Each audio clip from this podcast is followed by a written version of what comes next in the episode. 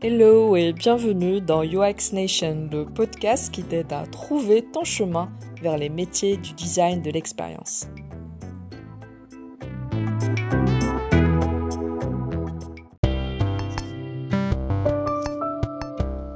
Je suis Ipsisam Sari, je suis designer d'expérience et je suis là avec le plus grand plaisir pour animer ce podcast euh, qui vise à démystifier entièrement le design centré sur l'humain. À travers ce podcast, euh, on va parler design et on va aussi ouvrir une fenêtre sur le monde du design UX en Afrique. Et donc, une fois tous les deux mois, on va aller à la rencontre euh, d'experts traitant de thèmes sur le design d'expérience et l'innovation, afin de nous parler de choses inspirantes et donner parfois aussi leurs conseils pour les futurs designers d'expérience. Pour rester connecté, tu peux t'abonner au podcast ou carrément aller sur la page uxnation.org.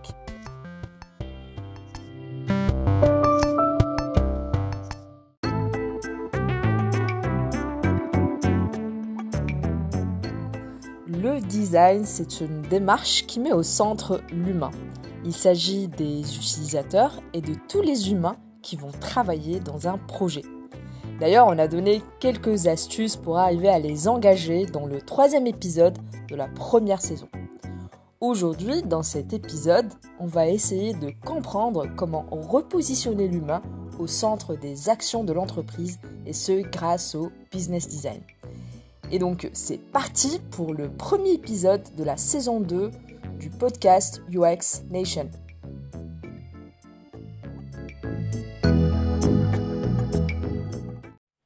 A ce livre que j'ai lu récemment, c'est The Design of Business de Martin Roger. Ce livre parle du design thinking en entreprise et comment le fait de créer une culture du design est nécessaire pour voir ce que les autres ne voient pas et penser à ceux dont personne d'autre ne pense. Ça revient à repositionner l'humain au centre des actions de l'entreprise et oser faire les choses différemment. En gros, ce livre nous explique aussi pourquoi il est nécessaire d'aller à la rencontre de sa cible, à la rencontre des humains. Et pour une entreprise, la cible, eh bien, ce sont les collaborateurs, ceux qui font tourner la boutique. Et justement, aujourd'hui, comme tu le sais certainement déjà, l'expérience est partout. Même dans les entreprises, les collaborateurs recherchent des approches franches, des expériences, des sensations, et ils ont besoin d'y prendre part, et non seulement d'être passifs. On peut y arriver justement grâce au business design.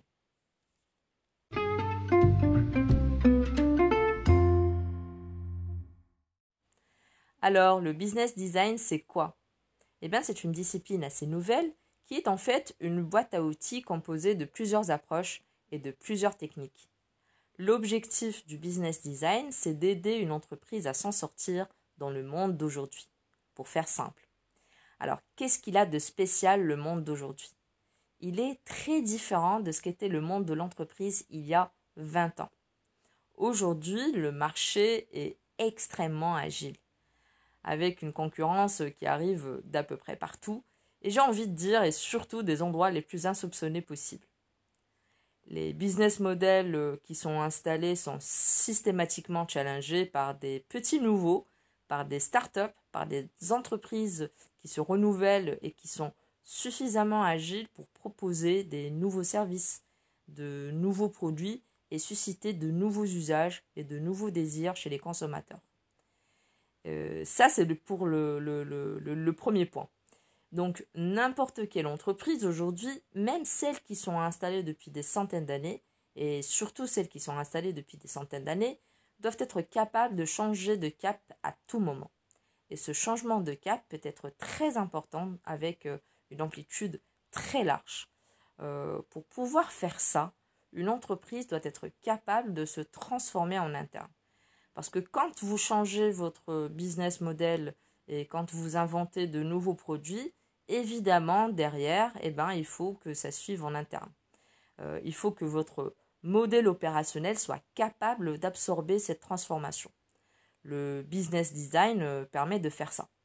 Le, le, business design donc permet de répondre à ces deux contraintes très fortes et même, je dirais, existentielles aujourd'hui dans le monde de l'entreprise. Ben, la première contrainte, euh, c'est d'être capable de se transformer et d'être capable de réinventer son business. Et la deuxième contrainte est de faire en sorte que le modèle opérationnel, que le fonctionnement interne de l'entreprise, eh bien, suivent les transformations qui sont portées par ces nouveaux produits. Alors le business euh, design, il a cette capacité euh, de quand il est intégré au sein de l'entreprise, de changer son mode de fonctionnement interne, de façon à ce qu'il soit plus à même à suivre euh, les, les transformations.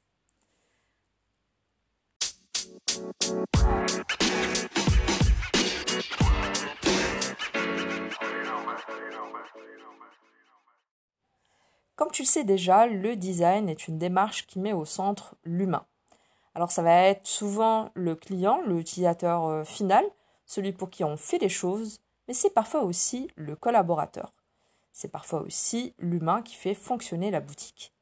Le business design permet une responsabilisation et il donne plus d'autonomie aux collaborateurs d'une entreprise en modifiant l'organisation verticale qui caractérise euh, les entreprises classiques.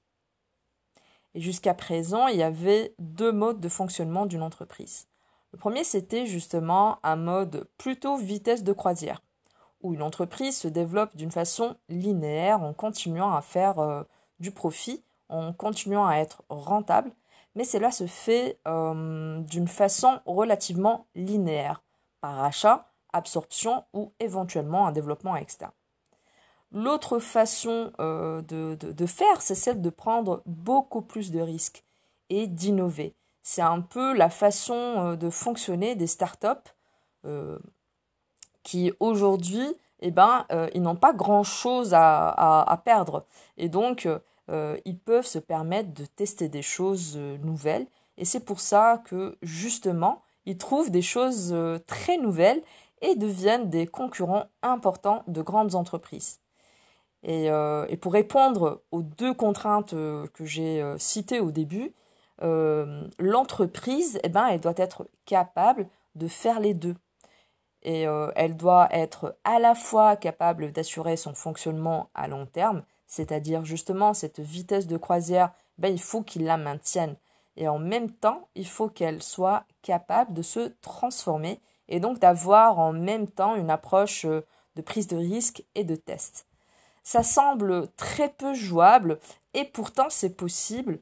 Euh, euh, même qu'on a l'impression euh, que ça donne un peu un air schizophrène. Et, justement, c'est grâce au, design que ça va être possible. C'est pour ça que ce domaine d'expertise, le business design, est très différenciant dans, dans le monde de l'entreprise. Euh, maintenant, euh, comment euh, le business design nous permet de le faire? Ben, C'est une bonne question. On va essayer d'y répondre. Alors, on va dire que, dans une organisation classique et pyramidale, d'habitude, c'est un nombre très réduit de personnes qualifiées qui va concevoir la façon de fonctionner d'une entreprise et qui va après la dupliquer et la déployer de façon à ce que ces modes de fonctionnement soient exécutables par n'importe quelle personne, y compris euh, celles qui sont le moins qualifiées. Euh, donc ces processus à mettre en place, eh ben, ils prennent énormément de temps euh, parce qu'on doit tout prévoir et parce que justement on doit pouvoir ben, les découper et les simplifier au point qu'ils soient exécutable un peu par n'importe qui. Et c'est quelque chose qui instaure par définition une lourdeur. Une lourdeur dans le fonctionnement des entreprises. Et cette lourdeur est dans, euh, euh, dans la, la, mise en place, euh, mais surtout dans la transformation.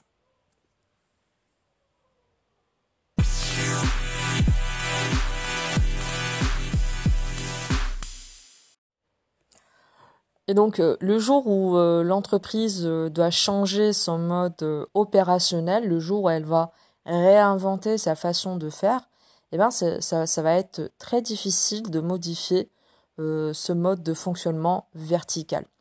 parce que justement, on met tellement de temps à le mettre en place et on déresponsabilise tellement les collaborateurs euh, lorsqu'on leur demande euh, d'appliquer des tâches très simples, très unitaire que le changement est très difficilement acceptable. Et, ce, changement doit être accepté également par des personnes qui ont conçu ce mode de fonctionnement. Et ça aussi, c'est compliqué en fait. Et, et, le business design, eh ben, il permet de donner plus de responsabilité à l'ensemble des collaborateurs. En tout cas, ceux qui le souhaitent. Et, euh, par euh, cette intelligence collective, euh, le, business design permet à la fois de trouver des idées innovantes par le fait d'inclure un nombre de personnes plus grand et plus hétérogène dans des phases d'analyse et de réflexion, eh bien, le business design permet de concevoir des idées plus nouvelles et intéressantes et en plus, euh, quand dès le départ on intègre dans la réflexion toutes sortes de collaborateurs, eh ben le changement, la gestion du changement, eh ben, se fait euh, beaucoup plus facilement euh, par la suite. quand tout le monde contribue à concevoir son nouveau mode de fonctionnement, eh ben, il est facilement adopté de façon plus simple. Et, pour les, les, business models, le principe s'applique de la même façon. Euh, si à une époque, c'était encore une fois un certain nombre de personnes très réduits avec une formation euh, très pointue euh, qui passaient leur temps à réinventer les produits et justement réinventer les nouveaux canaux de distribution, en fait finalement l'innovation elle était une fois de plus seulement incrémentale. Alors que quand on ouvre les portes de cet édifice euh, qui permet d'inventer, d'innover, de proposer des idées de nouveaux euh, produits, eh ben on ouvre ces portes-là à d'autres personnes, les collaborateurs et aussi les consommateurs. Et eh bien à ce moment-là, on commence à avoir euh, des, des, nouvelles idées qui sont totalement insoupçonnées.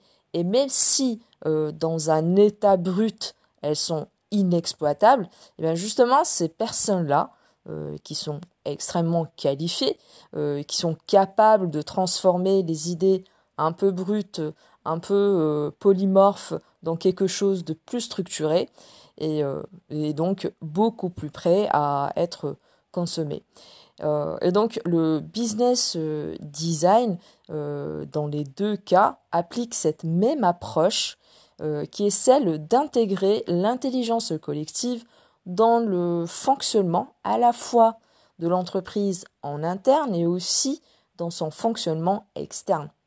Mais évidemment, euh, tout ça euh, n'est pas de la magie.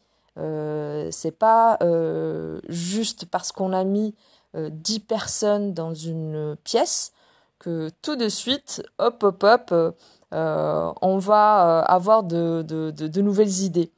Euh, c'est vraiment pas comme ça que ça se passe et c'est pas du tout comme ça que ça marche, bien évidemment. donc, évidemment, il faut des, des outils. Évidemment, il faut de la rigueur, de la structure. Et il faut une organisation bien structurée pour ça. C'est ce que je vais essayer de vous expliquer dans notre euh, tout premier webinar qui se tiendra très prochainement. Euh, les dates vous seront euh, transmises dès que je serai fixée. Et, et voilà, c'était tout pour aujourd'hui. À bientôt. ciao